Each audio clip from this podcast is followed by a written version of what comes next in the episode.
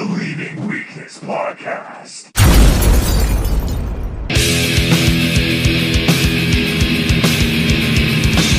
It's a soft. You lack discipline. Well, I've got news for you. You're not gonna have your mommies run behind you anymore and wipe your little douches. Oh no, it's time now to turn this mush into muscles. Welcome back to the Leaving Weakness Podcast. I'm your host, Scott, and this week we're going to talk about a lot of things dealing with sleep, particularly sleep deprivation and how it affects food desires in the brain, as well as maybe some habits that we can change to help us get better sleep in our lives.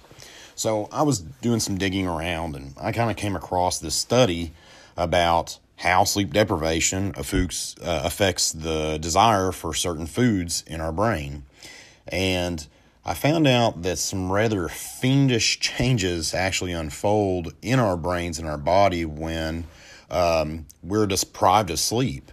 Now, the onset of irrational thought processes that occur from sleep deprivation actually end up setting us up on this path towards really overeating and, you know, ultimately weight gain. So the way that this works is when we're awake for longer, we do need more energy, but really not that much. Sleep is a surprisingly active process, and our brains and bodies are working pretty fucking hard. Despite that, when we're deprived of sleep, we actually tend to overeat more than 2 to 3 times the amount of calories that we actually needed. And you see, this actually happens because sleep affects 2 appetite-controlling hormones, which are leptin and ghrelin. I think some people call it ghrelin, however you pronounce it. So leptin, what it actually will do is it will signal your brain that you've had enough to eat. So when your leptin levels are high, your appetite is reduced. Now, ghrelin is the hunger hormone, and it literally does the opposite of leptin. So ghrelin, if you guys that are out there have ever tried MK 677, one of the ways that it actually works is it stimulates ghrelin in the stomach, which triggers all these hormone growth hormone receptors. And that's one of the reasons why when you use MK 677, you get hungry as shit, because MK literally spikes ghrelin levels. So when your ghrelin levels are high, you ultimately won't feel satisfied by the food that you've ate, which makes you desire more food. So, you know, like I said, leptin is kind of the appetite suppressing hormone when the levels are high, and ghrelin is literally the hunger hormone level. Now, experiments have shown that the way that these 2 hormones are supposed to actually work in the body are completely imbalanced when we are sleep deprived. What happens is leptin goes down, which causes an increased appetite. And then the ghrelin levels shoot way up, which ultimately results in us being hungry as shit. And we get this really bad feeling of insatiation. Now, not having enough sleep doesn't only affect how much we eat, but also what we eat. Now, this particular study that I found, and I'll link it in the show notes, had some outstanding information and charts. And the guy who carried it out, Professor Matthew Walker, he actually showed that participants were way more likely to crave calorie-dense foods, basically junk food, stuff that was sugary, salty, greasy, carb-heavy fucking foods whenever they were sleep-deprived. So the researchers that conducted that study actually pointed to an explanation that's rooted in human evolution, right? So what they're basically pointing at is that animals rarely deprive themselves of sleep unless they are starving and need to stay awake to forage for food. So when we don't have sufficient sleep, from an evolutionary perspective, our brain thinks that we actually might be in some sort of state of starvation, and it will increase our food cravings to drive us to eat more. And, you know, I can tell you from my own experience, whenever I have shitty, disruptive sleep patterns and stuff, you know, I kind of go off the rails a little bit on my diet, and I tend to have a problem with, you know, getting up in the middle of the night and, you know, raiding the fridge for a snack I probably shouldn't be fucking eating. You know, guys, I think it's very important to mention that one of the best things you can do to put your body in an optimal sleep state is, you know, be on a consistent schedule, because we have something called a circadian rhythm, and that is the regulation of sleep is processed by this homeostatic physiology of this thing called the circadian rhythm, and that is like basically the sleep-wake cycle. And it's a 24-hour internal clock that's in our brain that regulates cycles of alertness and sleepiness by responding to things in our environment like light changes. And, you know, it's affected by a lot of things. I mean, even the Earth's rotation around its axis is one of those things that affect it. But, you know, getting on a consistent schedule can help with that, because you're giving your body's circadian rhythm, you know, you're preventing guesswork for it. And guesswork a lot of times for our body can, you know, put stress on it and make it do things that we don't want it to do. So waking up at a specific time, you know, with an alarm clock, going to bed at a specific time, having a ritual, a pre-bed ritual of certain things you do to kind of get your mind prepared for what it's about to do, which is sleep. Having, you know, certain meal times, cutting off certain stimulants at certain times of the day. These are all factors that can basically put you in a consistent sleep schedule and helps your body to adapt to that, so it's in an optimal state to do what it needs to do. Now, it's interesting because whenever I decided to do this podcast, I did a lot of research on certain things that I thought were just kind of givens, like, well, are carbs must be bad before bed, or you shouldn't eat this much time, you should allow this much time frame between your last meal and sleep, you know, like the 3-hour rule and all that stuff. But I kind of found that the Dunning-Kruger effect kind of takes play here with this. Now, if you don't know what the Dunning-Kruger effect is, it's basically this cognitive bias in which people wrongly overestimate their knowledge or ability about a specific area, and the more that you start learning about it, the more questions you have and the more you realize it's not just black and white, there's a lot to it. And maybe you were wrong about certain areas of things. And I found that that is particularly true when it comes to a lot of things involved with sleep. Now, whenever I was doing the research to do this podcast, there's a lot of things that I just kind of took as a fact, you know, and when I started looking up, well, why is that? Why is that assumption true? What's the science behind that? I mean, it kind of got kind of difficult. And I think the Dunning-Kruger effect kind of comes to play here. And the Dunning-Kruger effect is basically where you assume that you know something. You have a specific bias towards a certain fact or something like that. And the more that you start to educate yourself about it, the more you realize that, hey, there's a lot more to this, and I wasn't as smart on this as what I thought. I wasn't quite as knowledgeable once I started uncovering more facts, and then you start to realize, well, it's not just black and white. There's a lot of grays to it. So, for example, you know, food before bed. I always have heard my whole life, well, you want to not eat 3 hours before bed. And I was going to put that in here, and I basically started researching that because I was like, well, why the hell is that? Why 3 hours? Who made up this magic number? And oddly enough, there's a lot of data that backs up both sides of that argument, whether it's good and whether it's bad.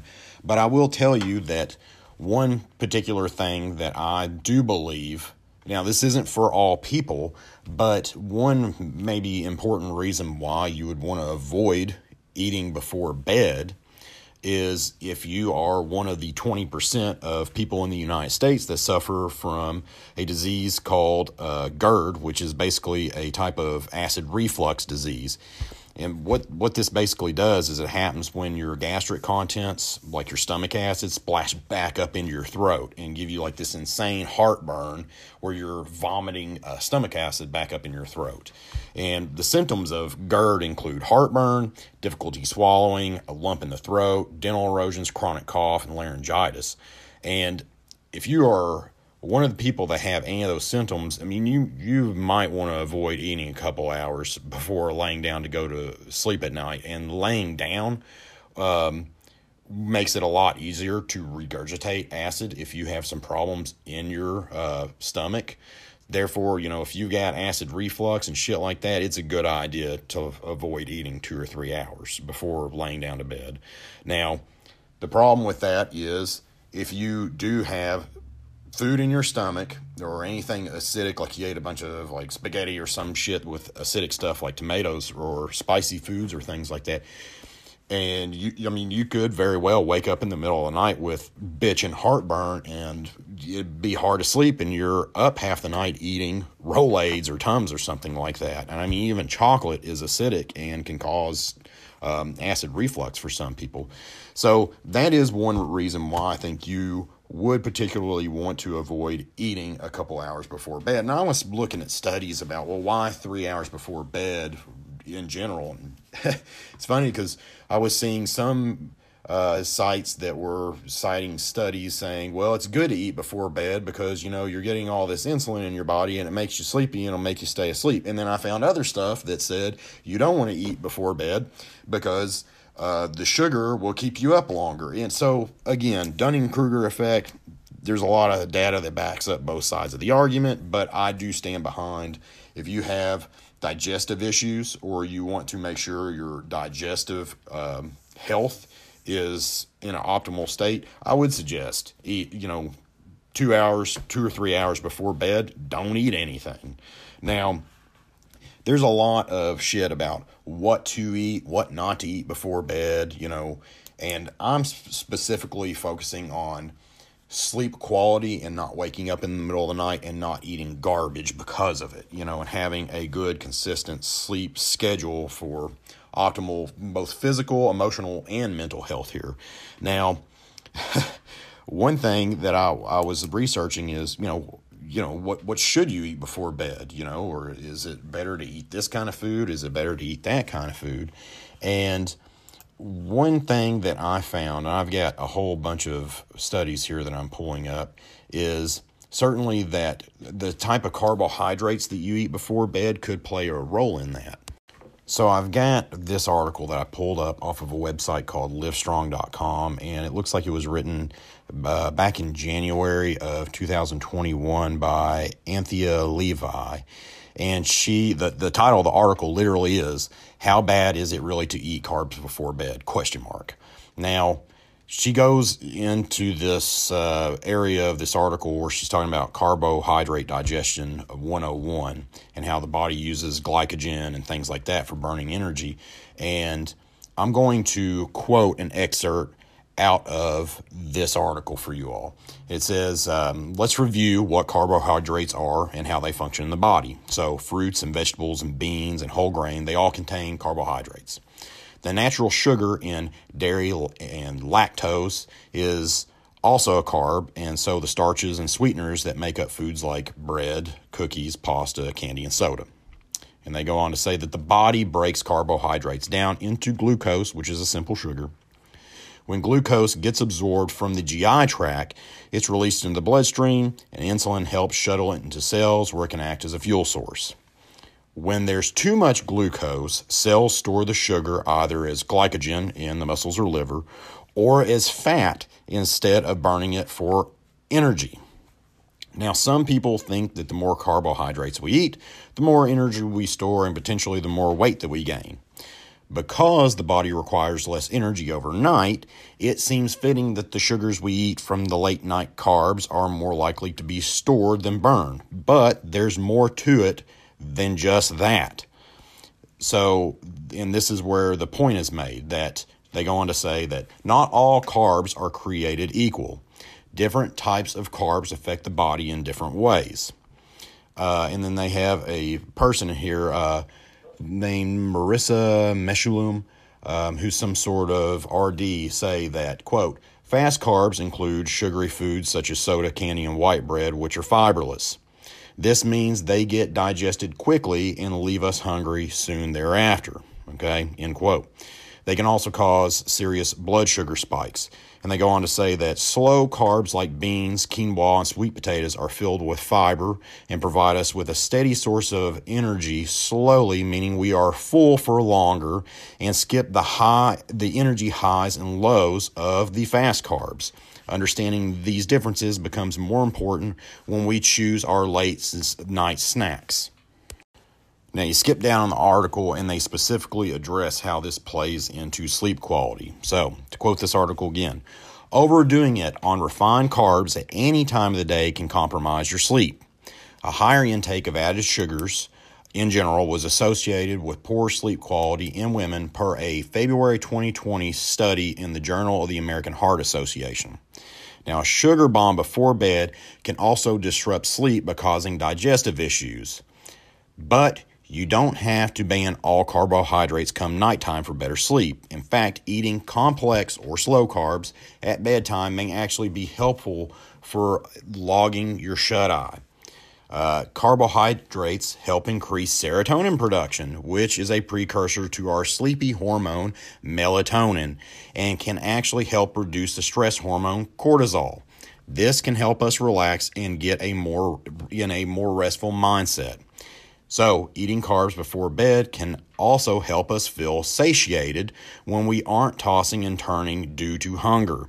If you have trouble sleeping, try a small snack with some complex carbohydrates and pair it with a protein or fat to help stabilize your blood sugar levels. A slice of something like a whole wheat toast with a small amount of peanut butter would be an optimal choice. So, again, I will link that article in the show notes for this podcast. I felt like that was a pretty good representation of some certain things to eat. But another thing that I wanted to note in here was how certain plant-based foods can actually help you stay asleep for longer. Now, there's an article that I found that is like the Edinburgh News, and the person brought up a good point in here. And basically, what they get at is that certain nuts and seeds have a high magnesium content, which could be key in helping us, certain individuals, sleep and keeping you asleep. And that's because they have something called GABA, which is an amino acid that if your levels are low, it can cause your brain to have racing thoughts and a busy mind, and for some people almost feel like they have anxiety. But magnesium has GABA boosting properties, meaning that eating some of the foods that have magnesium, like nuts and seeds, as your nighttime snack if you're hungry, or just eating them in general before bed, could be what you need to maintain a good night's sleep. So, you know, there's things like pumpkin seeds, cashews, and certain dry roasted nuts and almonds and things like that that have, you know, kind of fit perfectly into this. Or you could just take a GABA supplement if you don't like fucking eating nuts and shit, or if you have a nut allergy. I mean, GABA supplements are easy to find shit. You can get them off Amazon. So that is another thing that you can do to help with that. Now, another thing that's always been a big deal for me is the temperature of the environment that I'm sleeping in. I tend to have a much better night's sleep if my environment is cooler, because if it's hot, you know, man, I'm tossing and turning, I'm throwing sheets off me, I'm sweating, turning the fan on high, and it's just not a good situation. And I actually found this article by Monica Chinsami, which is a actual certified sleep specialist, where she specifically talks about how body temperature changes affect sleep patterns during the day and the night. So I'm going to read an excerpt out of this. So, the act of sleeping may seem simple, but a lot of physiological stuff goes on behind the scenes to prepare for it. Throughout a 24-hour period, the body's core temperature, which is linked to the circadian rhythm, shifts frequently, regulated by a tiny P-shaped section of the brain called the hypothalamus. Body temperature changes from between 98.6 degrees and 100.4 degrees.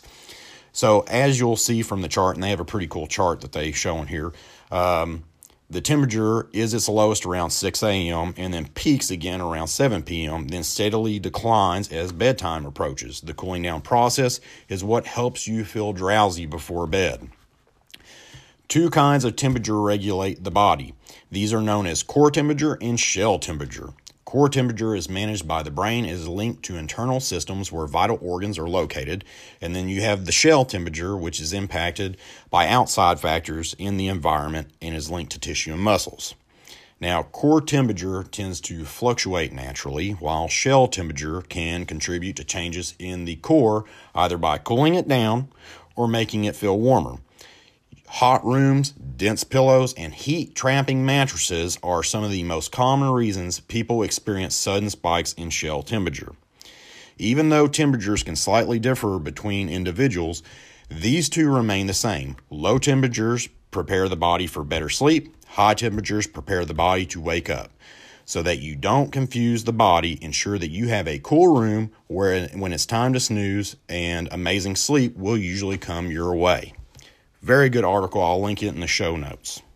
Now, I will say that throughout this article, you know, they had some studies and stuff that they had linked, you know, to kind of back this up. And there were some, you know, basically there's a whole lot of studies that analyze the relationship between better sleep and environmental temperatures. I mean, there was even an in-depth study with the University of South Australia that basically linked warm body temperatures to insomnia and stuff.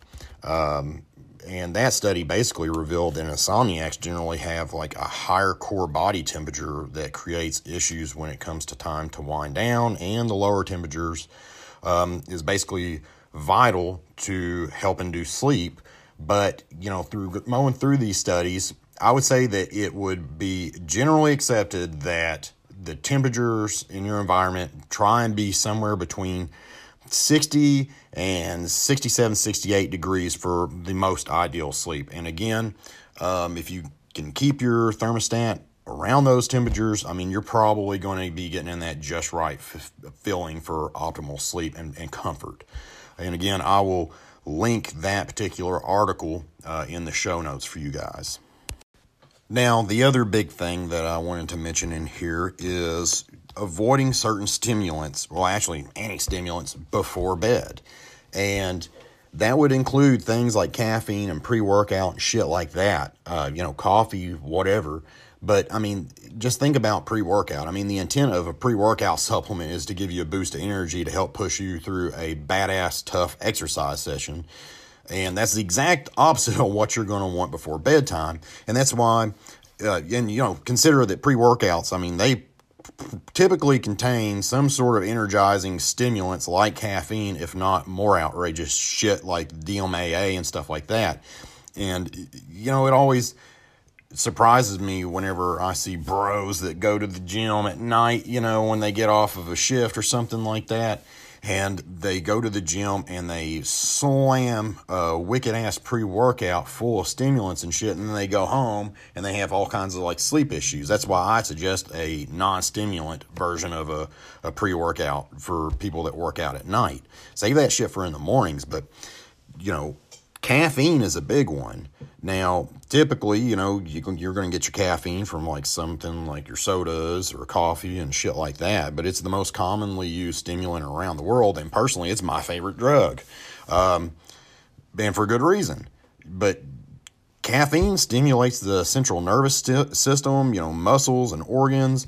It enhances mental alertness, reduces fatigue, definitely improves exercise performance without a doubt. But you have to keep in mind that this particular compound, caffeine, reaches peak concentrations around 45 minutes after consumptions. And the half-life of caffeine is actually about 4.5 hours, which means half of the caffeine you consume will be eliminated from the body in 4 to 5 hours. But the other half is still going to be lingering around while it continues to be pushed out of your body. It's not just going to be completely out of your system in 4.5 hours. And there's some scientific evidence that shows that caffeine can prolong the time it takes to fall asleep. I mean, this is not just bullshit. It will reduce total sleep time and worsen perceived sleep quality. And there are individual differences in caffeine metabolism for every person. I'm fully aware of that, and certain sensitivity levels. But it is generally recommended to avoid caffeine, you know, at least 6 hours before bedtime. So keep that in mind, guys. you also need to really look at the back panels of some of the supplements that you take, because caffeine can be found in some pretty surprising products. I've even seen certain multivitamins list caffeine in there. So there's some other type of stimulant type things you might want to kind of avoid that might keep you up, you know, certain teas, things like that, green teas especially. I think yerba mate might actually even have a small amount of caffeine in it. Cocoa, any, you know, chocolates, things like that have caffeine in them. So if you're really trying to optimize your sleep patterns here, those are all things that you need to really kind of look at. And the pre-workouts, if you work out at night, really understand everything that's on the back panel of that, guys, because a lot of supplement companies, they can use alternative names for things and still get away with it. And you might be taking a wicked ass stimulant and not even know it. You know, if you don't know what Cineprin is, you know, I mean, you need to know that that is a stimulant, and it's appearing more and more on certain pre-workout products. So just keep that in mind. And you might also want to avoid stuff with beta alanine, because it's a type of amino acid, and basically it's responsible for the tingly feeling that you get after you take a pre-workout. But that tingling, prickling, burning sensation in the face, neck, and hands and other parts of the body, that shit lasts for like an hour to an hour and a half. And that, I know a lot of people that can't sleep once they have that stuff still lingering out in their system, because that definitely, that just that sensation of tingling and prickling, that can really impact your ability to fall asleep, I tell you, or stay asleep too. So now if you're looking for specific supplements to help you sleep better or have a optimal sleep quality, and that is kind of a loaded question, because it really depends on what you're willing to take and what your goals are, but there's specifically some nootropic type compounds that I would absolutely suggest. And I'm just going to go through a list of those. So L-tyrosine. Now, L-tyrosine is an amino acid that is produced by phenylalanine in your body, and it directly is involved in creating dopamine, norepinephrine, and epinephrine in your brain and body. And it's the precursor to your body's main thyroid hormone also. And, you know, as I mentioned earlier about GABA and stuff and nuts, you get tyrosine from almonds and nuts and beans and things like that.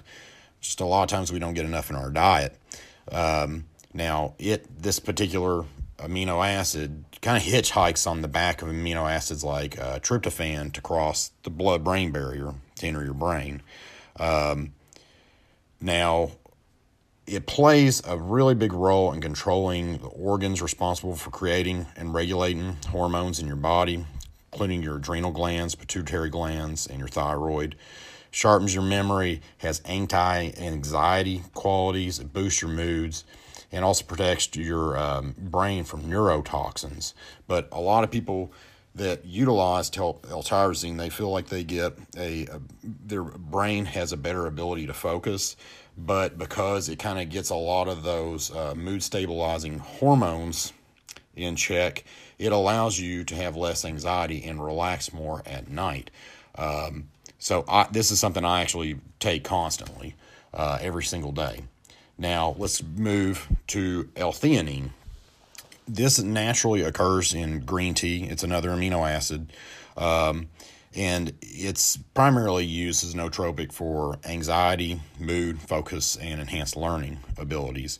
Now, this easily crosses the blood-brain barrier, and it works really quickly to actually increase serotonin levels, which is one of the feel-good chemicals in your brain.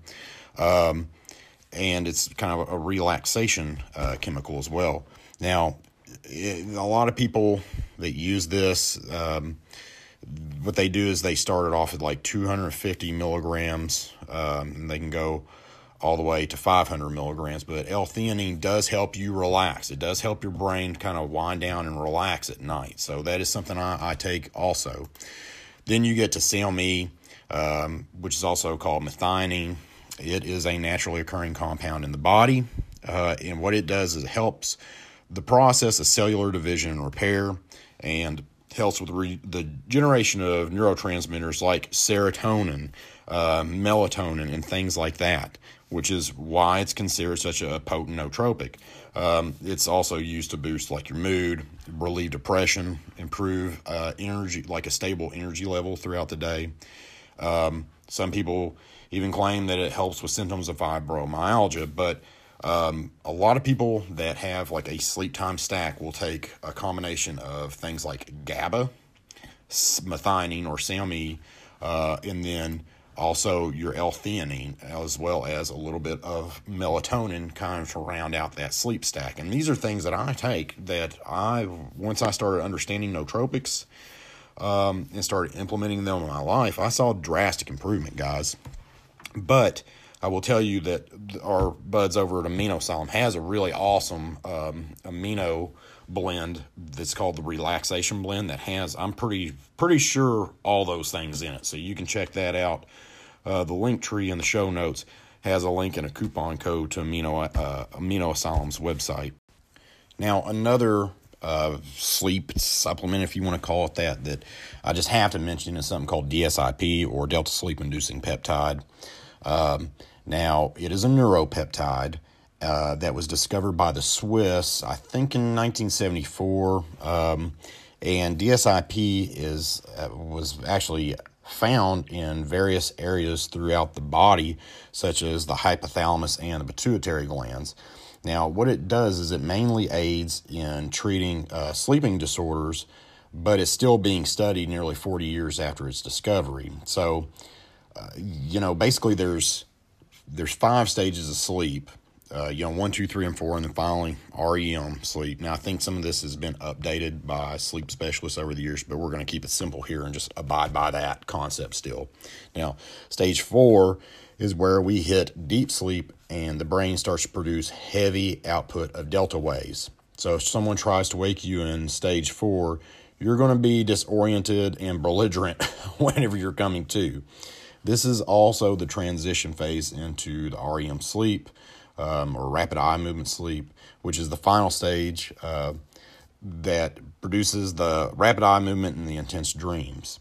Now, DSIP allows us to easily transition throughout the final stages so we can get into REM sleep, the deep sleep. Now, this is very important because most people suffering from sleep disorders struggle with immersing into stage 4 and REM. Now, most reports of using this compound had really major improvement in their sleep quality because the compound basically allows you to fall asleep with these. Improvement in memory function throughout the day, likely because the 3rd and 4th stages of sleep is kind of where your brain begins to do the most repair work. This is also critical when the brain sifts through our experienced memories from out the day and start to clean out the hard drive of all the fucking useless junk it doesn't need anymore. Decide what to keep and discard throughout the day. So having the proper quality of sleep allows for healing and repair of our brain. And, I'm surprised that this peptide isn't more widely used, but surprisingly, DSIP it's traditionally obtained in like the lyophilized free dry disk in a small vial where you have to reconstitute it with bacteriostatic water, but it also will work as a nasal spray.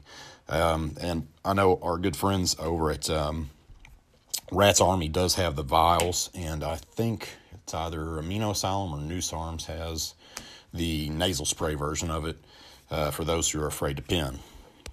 But just to kind of wrap this up, guys, a couple other things that I feel like have really anecdotally helped me with better sleep quality is, reading before bed instead of watching TV. Because with television, a lot of us have Netflix and Hulu and shit like that, and we'll get sucked into a show and keep fucking binging episode after episode, and it gets hard for us to quit. And, a lot of the shit that we see on TV is really kind of stressful to the brain anymore. A lot of it's just fucking garbage. But, actually reading a book actually kind of makes your eyes kind of tired and really kind of winds your brain down and relaxes it and prepares it. I know if I'm laying in bed and I'm reading a book, shit, man, I'm get real sleepy to where I have to put the book down because it really winds me down. But I feel like one of the most important things that you can do is keep your fucking phone away from you when you're trying to go to sleep. You know, maybe even put it on a charger in a separate room.